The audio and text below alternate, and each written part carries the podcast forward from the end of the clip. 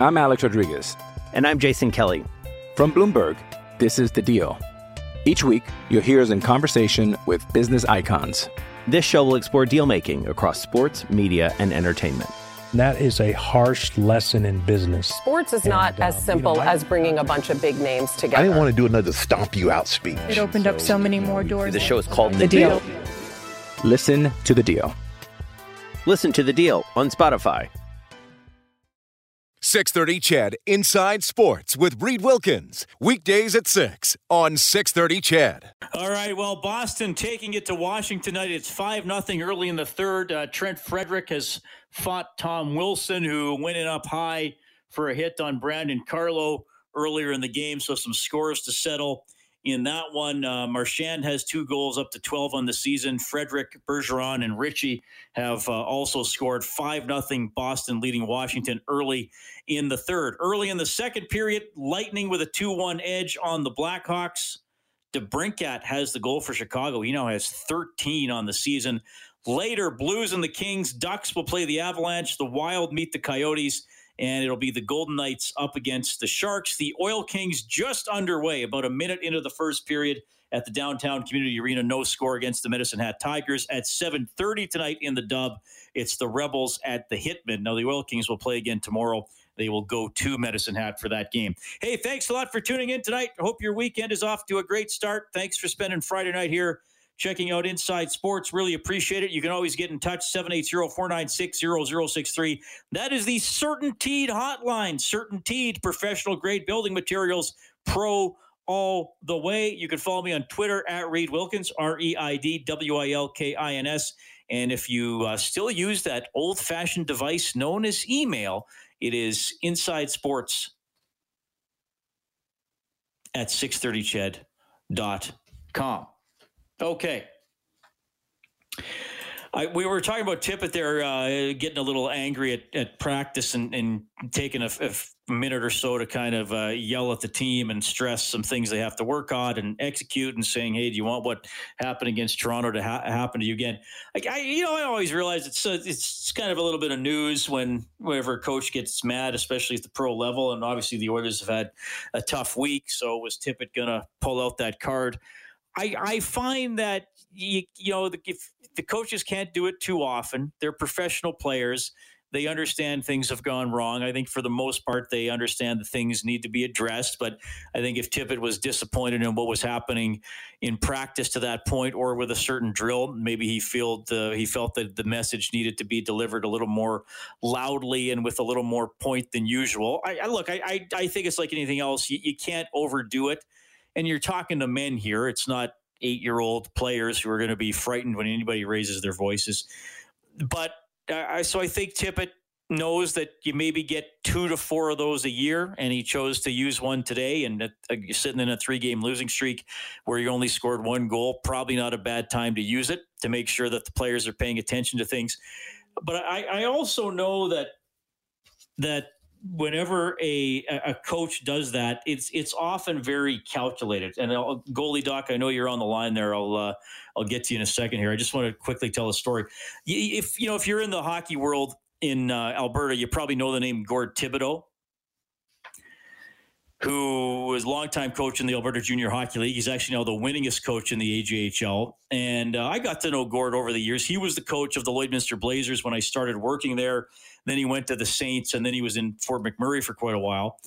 And uh, so this would have been uh, like I don't know. I was in Lloyd for seven years, so prob- maybe even my seventh year. Then by then, you know, Gord and I knew each other. You're always seeing each other doing interviews whenever his team comes to town. So it was an early season game, and and I'd heard from from players who had been coached by Gord. And Gord, if you're listening, I'm sorry if I'm telling stories out of school or maybe stuff that you're going to think is BS things that people have said about you, but I'm going to tell the story anyway. So, so I, I, I, you know, you get to know some people who'd played for Gord, and they always said, you know, he was such a, he was very passive in training camp, didn't say much the first few games of the season.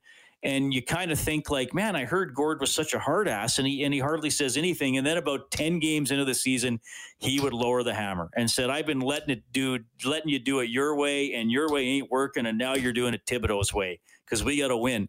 So the the Lloydminster AJHL team, they were called the Bobcats and the Blazers. They did they didn't have a lot of good teams when I was out there, so they lost a lot of games. So it was a relatively early season game, probably like eight games into the season, and Fort Mac's you know five and two, and Lloyd's probably one and six or something.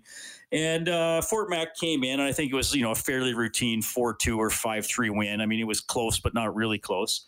So I go down with my camera person to the hallway for the visitors' dressing room after the game, and uh, Gord's about. Uh, Gord's talking to an assistant coach, and then he walks by me in the hallway. I was like, "Hey, Gord. Oh, hey, Reed. How you been? Good, good. You got time for some post game?" He's like, "Oh, just a sec, buddy. I just got to go talk to my team." Like as pleasant as you can be, as professional as you could be, he goes into his dress the dressing room, slams the door behind him, and delivers this incredible tirade. It wasn't very long, and I won't use all the words, and I, I'm not going to scream into your radio here, but but basically, is that the kind of effort we're going to get? Is that how you're going to sacrifice? Are you going to go out there and play for yourselves or play for each other? We got some guys not willing to take a hit to get the puck out along the wall. Is that the type of effort you're going to give? You guys should be ashamed of yourselves. And then, and this was after they won a game, but now he's trying to snap them to attention and worry about the details. And then the door opens up, and he comes out. He's uh, got a smile on his face. Hey, Reed, you want to do the interview now? Sure, Gord. Let's do, let's do the interview. So obviously, you know, extremely calculated and I'm sure he was planning the right moment to do that after a game and thought, okay, we just won. Uh, and we just beat a bad team, but we weren't nearly as assertive or as dominant as, as we can be. Could have been maybe I, I, saw some passivity in the game. This is when I'm going to lower the hammer. I always remember, remember that. Gord Thibodeau yelling, good old Lloyd, Lloydminster Civic Center. Goalie Doc, I'm always happy when you phone in. What's on your mind tonight, sir?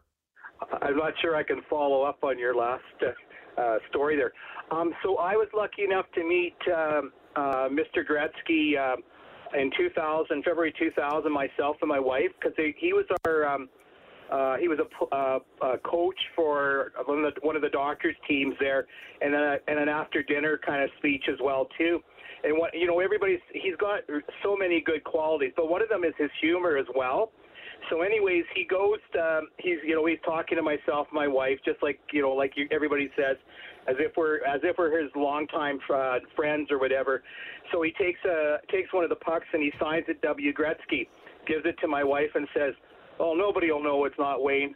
And he, he starts laughing, and so he, he gets yeah, so you know hilarious. And then and during the talk, like he um, he he had this humor uh, that uh, it was funny, a little bit dry at sometimes, but just talking about well, I had to get on the road to uh, to get out of the house to go talk, and uh, so I came to talk to you guys and stuff like that. So it was fun. It was in February of 2000 in Red Deer at the Red Deer Lodge there, where we had our banquets usually. So yeah, great man. Um, we'll miss him. It's nice to have a chance to have met him, and he was he was always nice to everybody, like everybody says. So yeah. Goalie Doc, how, how I, I, hope you don't mind when I ask you this, but you gave a very informative and passionate call in the summer about uh, COVID and stuff like that. How are things in uh, in your part of the medical profession now? Well, in the office, we're still it, it's kind of getting. We're we're glad to hear about the vaccinations now. Uh, it's kind of like it's a year now, and it's it's. Uh, I think um, the mask, wearing the masks and wearing the shields and stuff like that uh, I think people try and do their best, but you you you feel like you're a little bit on edge still. I think, and you try and be as kind as you can. But I think it I think it's getting to everybody, and it'll be nice when people will have a um, have their vaccinations, and will things will be a little bit better there. But so far, we've been pretty safe in our office there, so it's been good. But thank you for asking. Yeah, goalie doc, I'm happy you called in. Enjoy the game tomorrow. Okay. Okay. Thanks. Okay, bye. That is goalie doc 780-496-0063 is the CertainTeed hotline. Two point Robert writes in. He says, "Hey Reed, you forgot to say the fax number. I could probably find that. I, I like we can still receive faxes. I don't know how many we get, but Angie, we still actually have a machine that can receive faxes at the office. I suppose I wouldn't get them. Somebody would have to then scan them for me." That's what somebody send me a fax and then it'll get left on my desk. And then whenever I, I go in to the office, whenever that's going to be, I think I'm going to be broadcasting from home or Rogers Place just for, for a while now. Do we still have a fax machine number? No, I don't think we do. I'll have to, Angie, do you know it? I don't. I was actually trying to look at our board here, which I can get really quick numbers to the newsroom and every other place that I need, but I do not see a fax number on it. We definitely, we definitely can receive faxes. There's, there's no doubt about that. Uh, Colton says, "Hey Reed, did your boss ever yell at you and give you the gears back in the day at Blockbuster Video? You know, maybe when you weren't cleaning the VHS tapes properly or not making sure they were rewound." My goodness, did I? I probably got yelled at at Blockbuster. That was uh, that was a long time ago. Usually, be customers yelling because they had a sixty cent late fee that they didn't want to pay. Um, in all seriousness, though, we did not have to clean the VHS tapes, uh, but we would have to make sure they were rewound, rewound, and then we would have we had those little novelty VHS rewinders, so it might look like a classic car, and the hood would pop up, and you'd put the tape in there and push it down, and then it would rewind. And Kevin says, "My dad was a big influence." In, is this the same Kevin who's? I, I, I think Kevin's a recent uh, star here on the uh, on the text line, and he's got a good sense of humor. He says, "My dad was a big influence in my hockey career. Early in my childhood, he came and watched me play one game. After the game, he came up to me and said, "Son, take up darts." Hey, it's Kaley Cuoco for Priceline. Ready to go to your happy place for a happy price? Well, why didn't you say so? Just download the Priceline app right now and save up to 60% on hotels. So, whether it's Cousin Kevin's Kazoo concert in Kansas City, go Kevin, or Becky's Bachelorette Bash in Bermuda, you never have to miss a trip ever again. So, download the Priceline app today. Your savings are waiting. Go to your happy place for a happy price. Go to your happy price, Priceline. Well, Kevin, if I hope you get this reference, then one hundred and forty.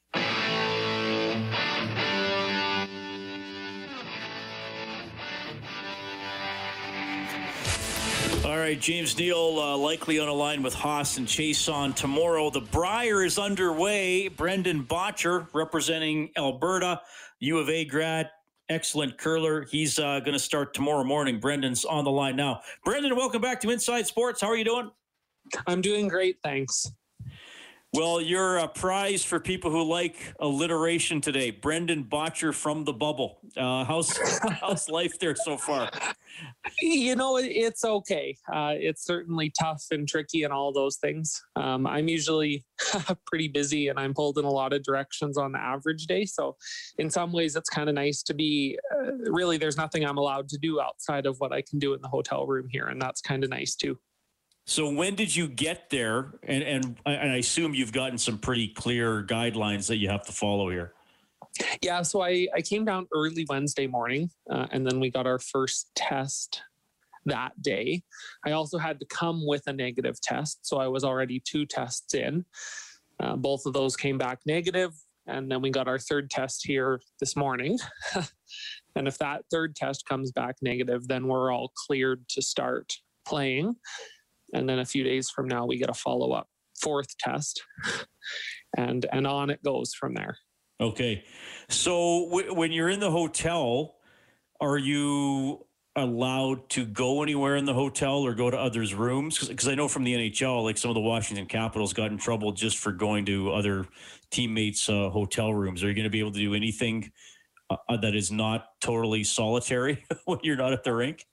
Uh, so right now the answer is no, um, because we haven't had all the rounds of testing come back. I do think once that last test comes back negative, they allow for some uh, movement uh, solely amongst your team. Um, which will give us some opportunity. We are also allowed to go to the venue and watch the games that we're not playing in. So we've got a little bit of an opportunity there to get out of our rooms but otherwise it's pretty much hunker down uh, and wait for your time to to go to the ice Okay. Well, and uh, and you get at it tomorrow morning. It's uh, I think you have Manitoba tomorrow morning. What do you know about these guys? yeah so we played jason quite a bit uh, jason was actually our alternate at the last olympic trials so we know him pretty well um, and, and they're a great team they were in contention last year they're one of the top teams in our pool i think so we definitely got to come out of the gate playing pretty sharp Yeah. Well, look, I ask you this. We've done this before the Brier uh, four years in a row now, and I know the last two years, and I'll make it three in a row. I'll ask you how it feels going into it and if the experience makes it feel any more comfortable. Uh, but I, I know I do preface that by saying I know this year is incredibly uh, different. But do you feel like kind of a wily old Brier veteran at this point? you know, it, it is starting to feel uh, just more normal, um, which is which is good. You really want to be coming into these events and have a certain level of comfort. Um, this year, like you say, is completely different on so many levels. So I'm not sure anyone's truly uh, truly coming into this feeling 100% comfortable because 10 minutes later, you know, the rug might get pulled out from under you, the rules change, and you're back to square one again. So I know the girls, um, the Scotties that went on the last couple weeks, they were daily. The, the rules and the restrictions and what they were and were not allowed to do was changing constantly. So you really got to come into this with a bit of an open mind to kind of take each day as they come. Try not to get too rattled if things uh, unexpected come up, and and hopefully you're still sticking around for the last weekend. Right. Brandon Bottcher joining us on Inside Sports, ready to skip at the Brier in the Calgary bubble. Uh, his first game is coming up tomorrow morning. So tell me, and I, I, know we checked in a couple of times during the season, but just just kind of remind everybody because you did get to play, I, I, think, in three events, and then you haven't been able to play. So what has the the competition calendar looked for like for you after all this?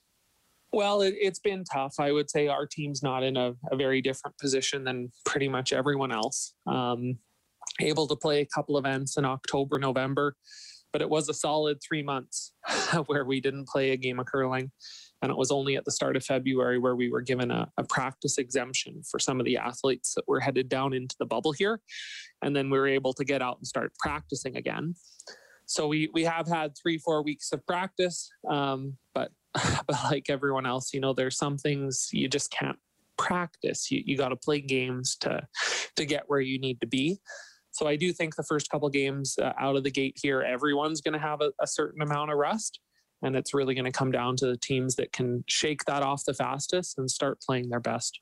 Yeah. So so can you tell me any sense at all of if you feel you guys are hot, a little off? Like, is there any sense of that at all? Well, uh, well, I can say from our practice, it, it feels good. It feels like we're right in the in the ballpark where we want to be. I think the first couple games will be a huge test, though, and we've got to come out and and play good and and even you know try a little harder than usual make sure we're really doing all the right things it's hard all the team dynamics communication sweeping line calling all of those other things though that's what's hard to practice. So it's those things we're really going to have to focus on. With no fans, do you notice the lack of oohs and ahs and groans and applause with reaction to shots? For sure. I, it was even tough watching the Scotties. You know, they make a phenomenal shot and the building's completely silent.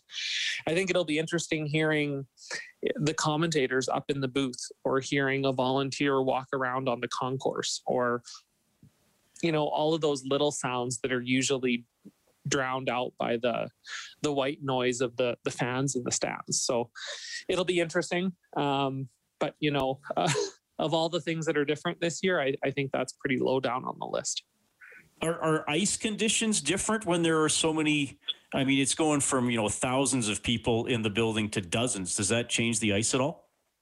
So it does, um, but actually, that should make uh, the ice better. So usually, the ice makers have quite a hard time controlling the temperatures in the building because for a couple hours, you've got a few thousand people in there and it warms up. And then as soon as they leave, it cools down and, and you're constantly playing that roller coaster. And now, I mean, with so few of us in there, it should be pretty easy to keep the temperatures where they need them to be. And hopefully that uh, that's rewarded in really good ice conditions for us all week. Yeah. Okay. Well, Brendan, as always, we wish you the best. It's uh, it's a Brier under circumstances we've uh, we've never seen before, and uh, and uh, and uh, obviously, like it always. I'm Alex Rodriguez, and I'm Jason Kelly from Bloomberg. This is the Deal. Each week, you'll hear us in conversation with business icons. This show will explore deal making across sports, media, and entertainment that is a harsh lesson in business. Sports is And, not as um, you simple know, I- as bringing a bunch of big names together. I didn't want to do another stomp you out speech. It opened up so many more doors. The show is called The Deal. Listen to the deal. Listen to the deal on Spotify. Is with the Canadian Championship. It's it's an incredibly competitive field. So we wish you all the best. Go get them this week. Have a good one. Excellent. Yeah. Thanks so much, Reed.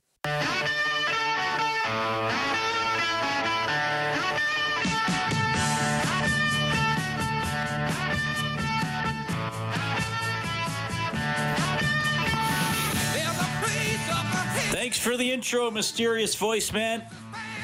NHL update. It is 5 1 Boston over Washington late in the third. Some aggression in that game.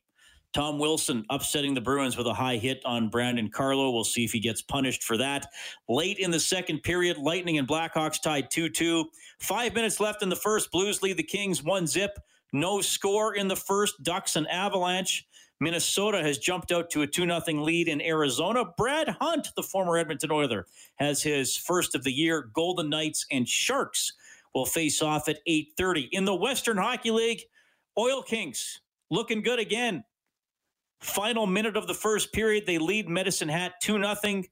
Keeler and Guenther, the goal scorers. We had Dylan Guenther on the show last night. Was good to talk to him. Red Deer and uh, Calgary just getting underway in Calgary, updating the Western Hockey League. We had Brent Sutter on the show, coach, GM, president of the Rebels earlier this week, and the Rebels are literally living in the Centrium with the uh, COVID concerns and uh, billeting concerns and all that kind of stuff. The players are staying in the suites at the Centrium.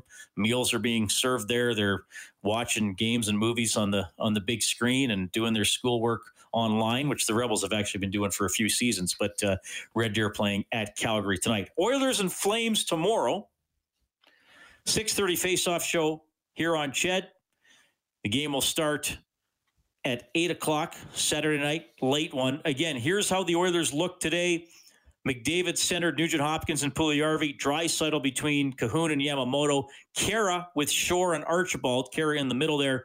Haas centering Neal and Chiasson. So Ennis, Patrick Russell, Turris, and Nygard were the extra forwards.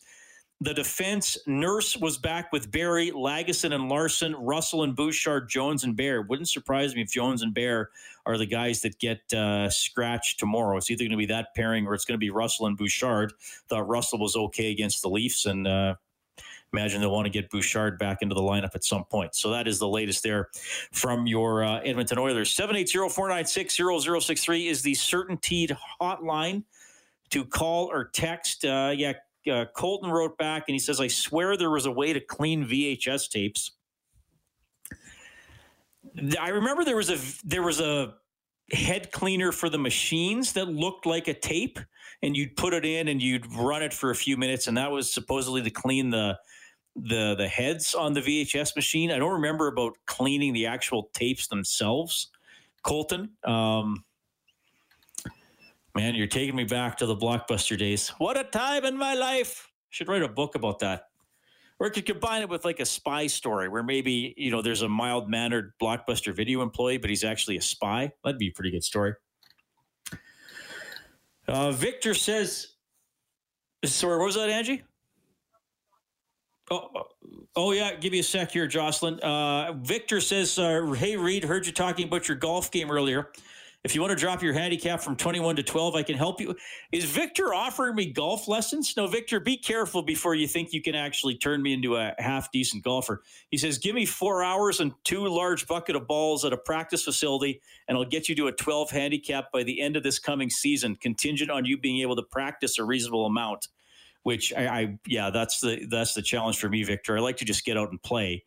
Uh, i i was better a couple of years ago um, but now i pull the ball. I still make good contact but i hit i hit line drives to left field. And i used to have kind of a weak slice because i wasn't following through enough. That's gone. And then I was hitting reasonably straight for about a year and a half, and now I I, I think I'm coming over the top. And for those of you, Victor, you probably understand what that means. So I think I'm coming over the top and my club face is closing. So I'm pulling the ball because it doesn't really, it's not a hook. it's it just kind of goes straight off to the left. But it, maybe I'll take you up on that, Victor. Who knows? Jocelyn is on the Certainteed hotline. Go ahead, Jocelyn. Hi.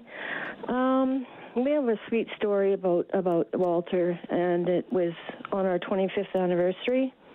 We decided to go to Niagara Falls, and on the way back, my husband took a detour, and he went to um, Brampton, Brand, Brand, Brantford or whatever, and um, so I said, "Where are we going?" He says, "Oh, just for a little ride."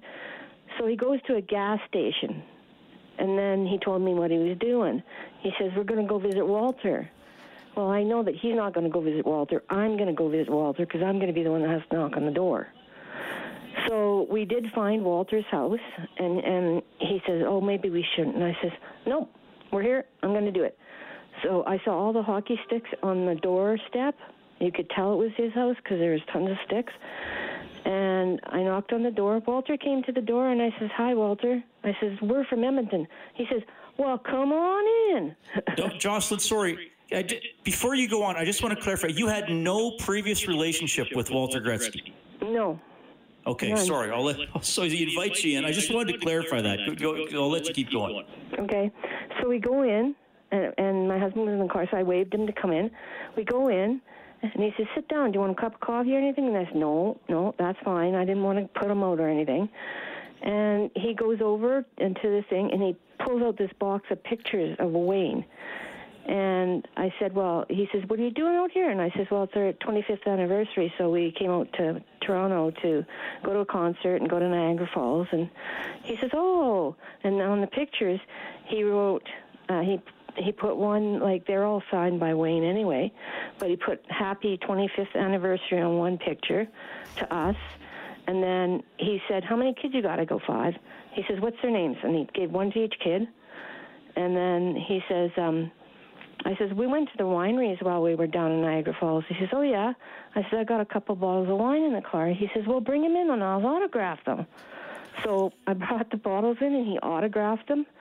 And I was just like, wow. And then he says, come on, I'm going to go show you something. So he took us downstairs, and we were just in awe of everything that was down there. I was just like, I was like, wow. Like all Wayne's stuff and his his jerseys, and then the two chairs from the forum, and I was like, he's bringing us down here like we're strangers, and but he did it anyway. And, so how long um, ago was this? This was a, ten years ago. Ten Amazing. Years ago. And and it'll be ten years ago in June. And then he um he he said, "I'll take your picture." So he takes my camera. He says, "Put on two jerseys." So we put on two jerseys, picked up two trophies, and he took our picture. And I was just like, "Holy cow!" Like, you know. And he was such a gentle soul. He was just so gentle, and and you know, I I just when I heard he had passed away, it wasn't easy. Yeah, for sure. Well, Jocelyn, thank you for sharing that. I, I, appreciate that you would call Inside Sports to share that story. That's that's an incredible memory. Really appreciate you tuning in and calling tonight. Okay, thank you. That is Jocelyn with uh, the unscripted drop in to visit Walter Gretzky, and he welcomed them in and and shared a great afternoon with them. That's that's a really cool story. Thank you very much, Jocelyn. And for more on uh, Walter Gretzky, a guy who got to know him very well while his son Wayne was playing for his hockey team at the time. We welcome back to Inside Sports the former owner of the Los Angeles Kings, Bruce McNall. Bruce, how are you doing, sir? I'm doing okay. Just doing fine. Thank you. Well, thanks a lot for checking in tonight. Obviously, you know, sad news in the hockey world to lose Walter Gretzky, but so many people with great memories of him, and, and you included. Um, you know, obviously, that was such a huge story when when the the LA Kings uh, and you brought Wayne over. And uh, did you get a sense that? You know, Walter was was part of the transaction too, or, or what was his involvement well, there? In the very beginning, not really, uh, but as we got into it more, uh, you know, and then Wayne became, you know, I was dealing with Wayne a lot, uh, sort of around Peter, uh, somewhat, then uh, Walter got involved somewhat, and he would talk about, uh, you know, his, his, thought. Initially, he didn't think leaving Edmonton was a good idea for Wayne, and I didn't blame him. He has his teammates. He had you know a, a, a team that could have won who knows how many Stanley Cups. So I didn't blame him at all. And uh, but as time went on, he began to see that when it, when it was obvious that a trade somewhere was going to be made, then he was very much in favor of coming to LA. And you know, we went out a lot. We spoke a lot about the future and the plans, and uh, he was just great once you got to know him, I mean, certainly, obviously, you would have known who he was, but but once you got to know him as a person, Bruce, was there anything that really struck you, or that made you think, okay, yeah, I can see how uh, this type of a dad would would help mold a, a player and a person like Wayne? Well, you know, uh, yeah, well, there are a few things. Uh, first of all, he was so down to earth. I mean, he was working for the phone company when I knew him. Always was, always did uh, he was not at all, you know, one of these dads that's uh, overbearing or trying to dictate whatever whatever is happening and uh, a stage mother kind of thing. He was not that at all. Uh, he was obviously the kind of guy that really cared about the sport, cares about his kids a lot, and uh, and you could see that. Funny enough, from the day we spoke until near the end, I spoke to him maybe oh god, it's been several months ago. Uh, he would always call me Mr. McNall no matter what. Mr. McNall, hey, Mr. McNall, what do you think of this? You know, and it was so funny because he was so polite and so caring. It was endearing uh, that he would do that all the time. So he was a, uh, you know, he was an amazing guy. Um, I would ask him questions like, you know, did you ever, did you know that Wayne was that good?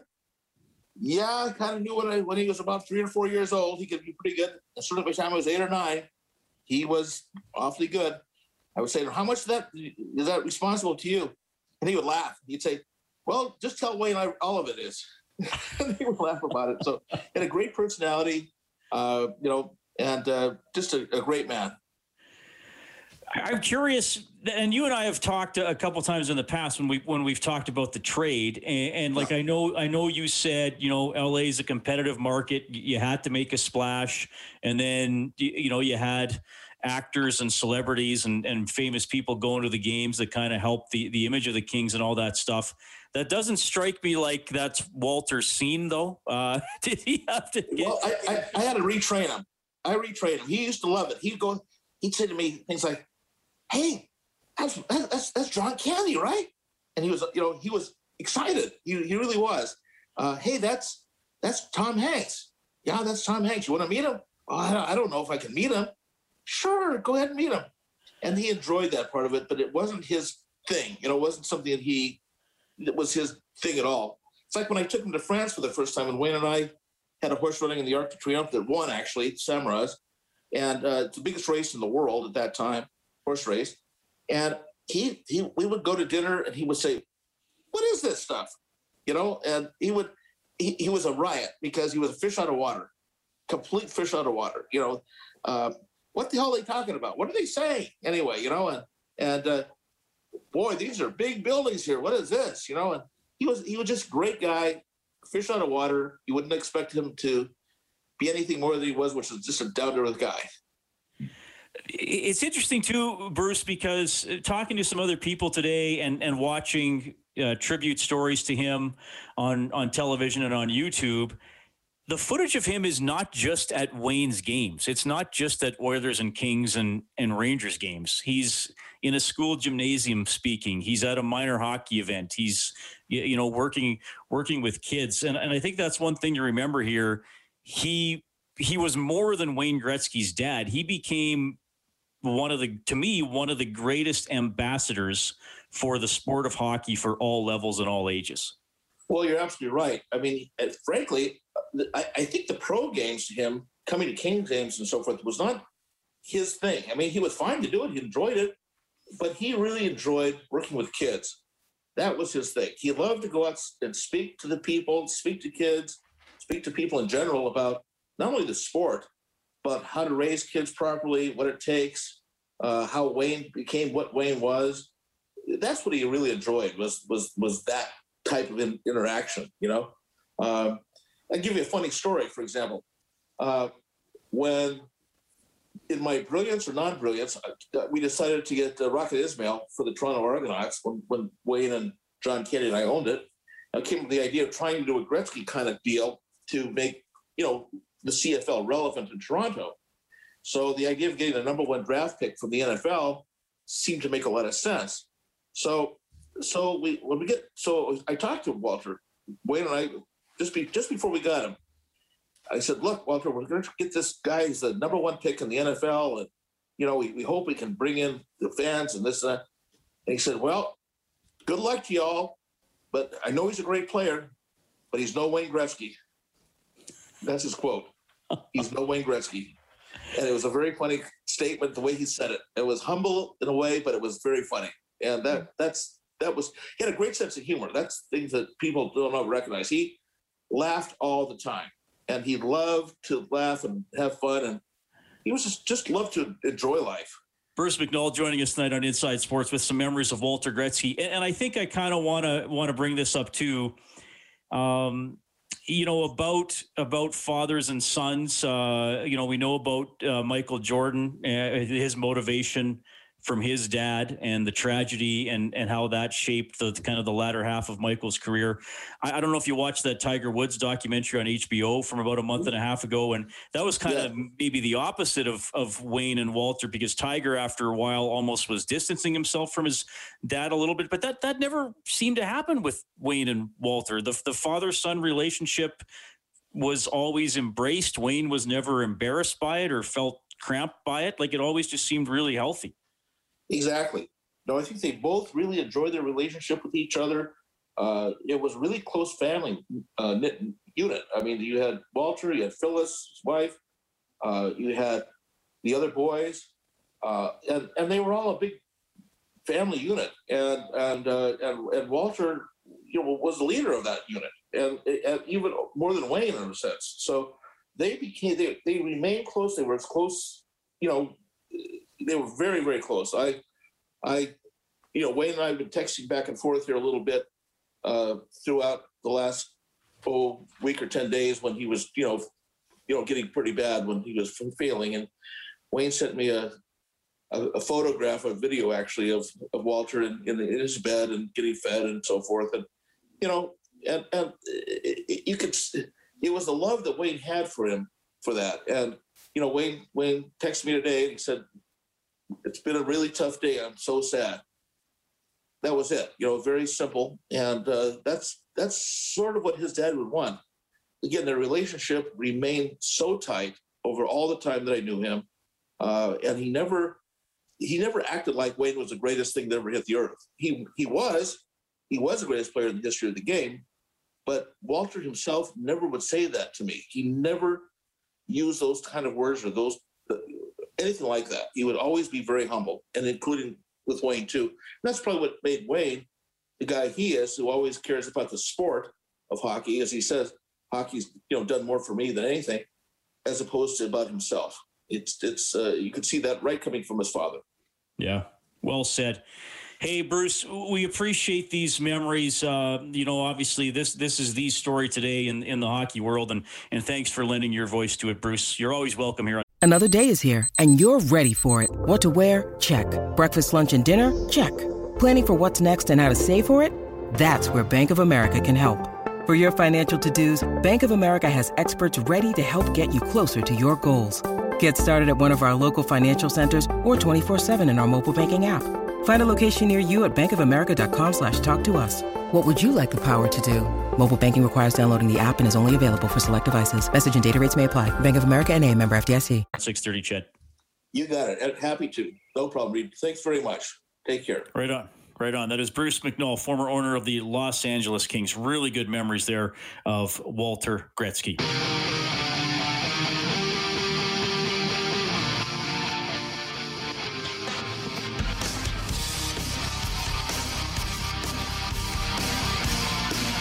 Back on the line with Connor McDavid and Jesse Puljujarvi at Oilers practice today. I forgot to mention too, Mike Smith was in the good old home team net, the starters net, an indication that he will probably get the call tomorrow against the Calgary Flames.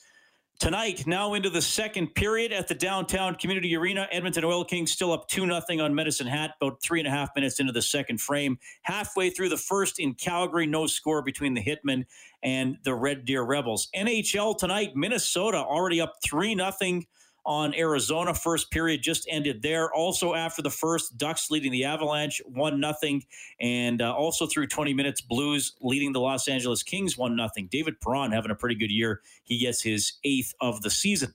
After two, Lightning and Blackhawks tied 2 2. Alex DeBrincat both goals for Chicago. He now has 14. Really good player, having a really good season for the Hawks. And the Bruins have beaten the Capitals 5 1. Tom Wilson under the Bruins' skin in that game. He delivered a high hit that uh, looked like it could be, well, possibly uh, warranting a look from the NHL player safety department. So we'll keep an eye on that. Golden Knights and Sharks will face off at 8.30 golden knights doing very well 14 4 and 1 the sharks are sitting at 8 10 and 2 your edmonton oilers are now 14 and 11 they have lost three straight for the first time all season long. They will try to fix it tomorrow night against the flames. Uh, the flames coming in with uh, you know big win over ottawa last night. Didn't stop the coach from being fired they uh, played four games in a row against Ottawa. They won two of them, and they're actually going to play Edmonton on Saturday and then go back home to play Ottawa again on Sunday. Daryl Sutter, the new coach of the Flames,